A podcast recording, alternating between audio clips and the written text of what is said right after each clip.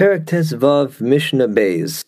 The previous Mishnah presented the rabbinic dispensation that if a woman testifies that her own husband died, then on the basis of that testimony, we can permit her to remarry. We discussed the halachic justification of this. Now, the previous Mishnah's case involved where this woman and her husband had went overseas, meaning they went to a different country. And on her return, she testified, "My husband died." The Mishnah says, with certain exceptions, that we can accept that testimony and permit her to remarry. We learn in our Mishnah that initially the Beis Hillel Talmidim of Hillel, of course, we rule like, understood that we do not accept her testimony that her husband died if she's saying he died in a different country than the Beis Din in which she's testifying.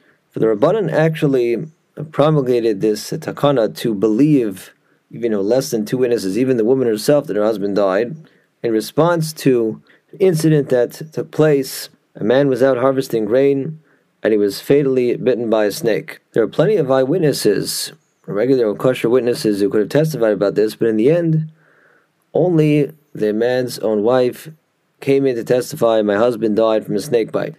The Beis Din looked into it and it was true. They discovered, yes, he had died. When this happened, the Rabbanan realized the great difficulty in obtaining kosher witnesses to testify about this kind of a very serious issue that could leave a woman in agunah forever.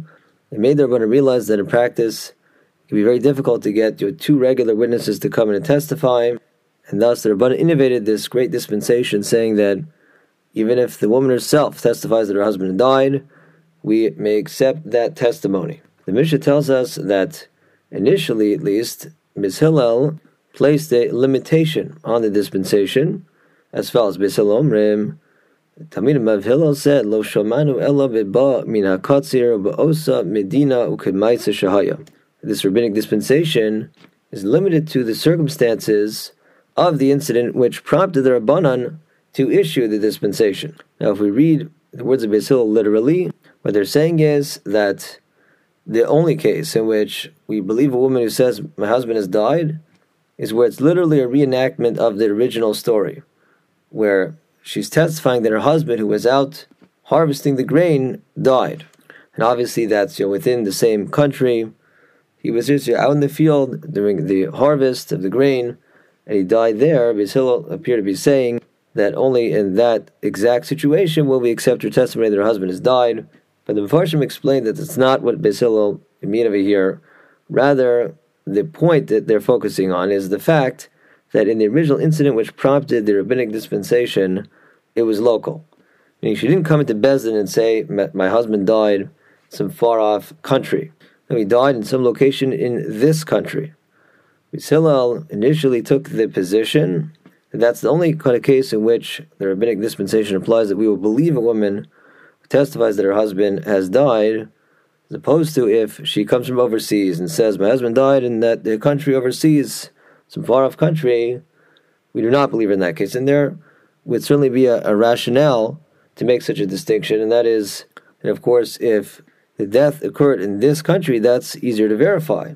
Therefore, it's much less likely that she would fabricate such a thing that, you know, nearby husband died.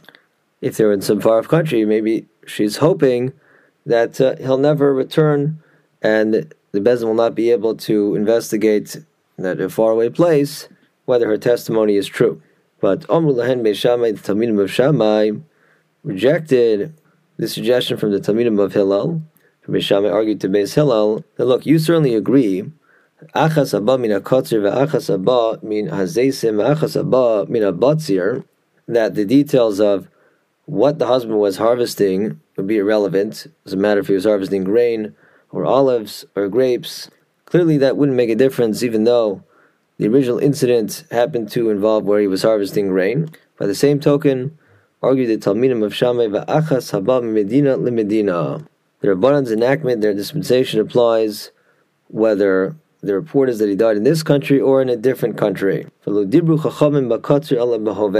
reason why the Rabbanan in the legislation mentioned anything about coming from a grain harvest is they were simply using the original incident as an example. As the Rabbanan said, you know, from now on, if a woman, let's say, comes from the grain harvest and says her husband died there, she is believed, but they didn't mean with that language to indicate that if she came from far away, the halacha would be any different. No, the Rabbanan are now saying that we can accept testimony of the wife herself that her husband died.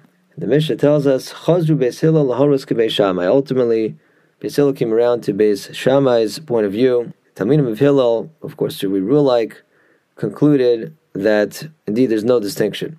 Even if her testimony is that in a whole different country her husband died, that testimony will be believed. Hence the ruling of the previous Mishnah that if a woman comes from Medinas Hayam, from overseas, a whole different country, and testifies that her husband died, we believe that testimony and permit her to remarry.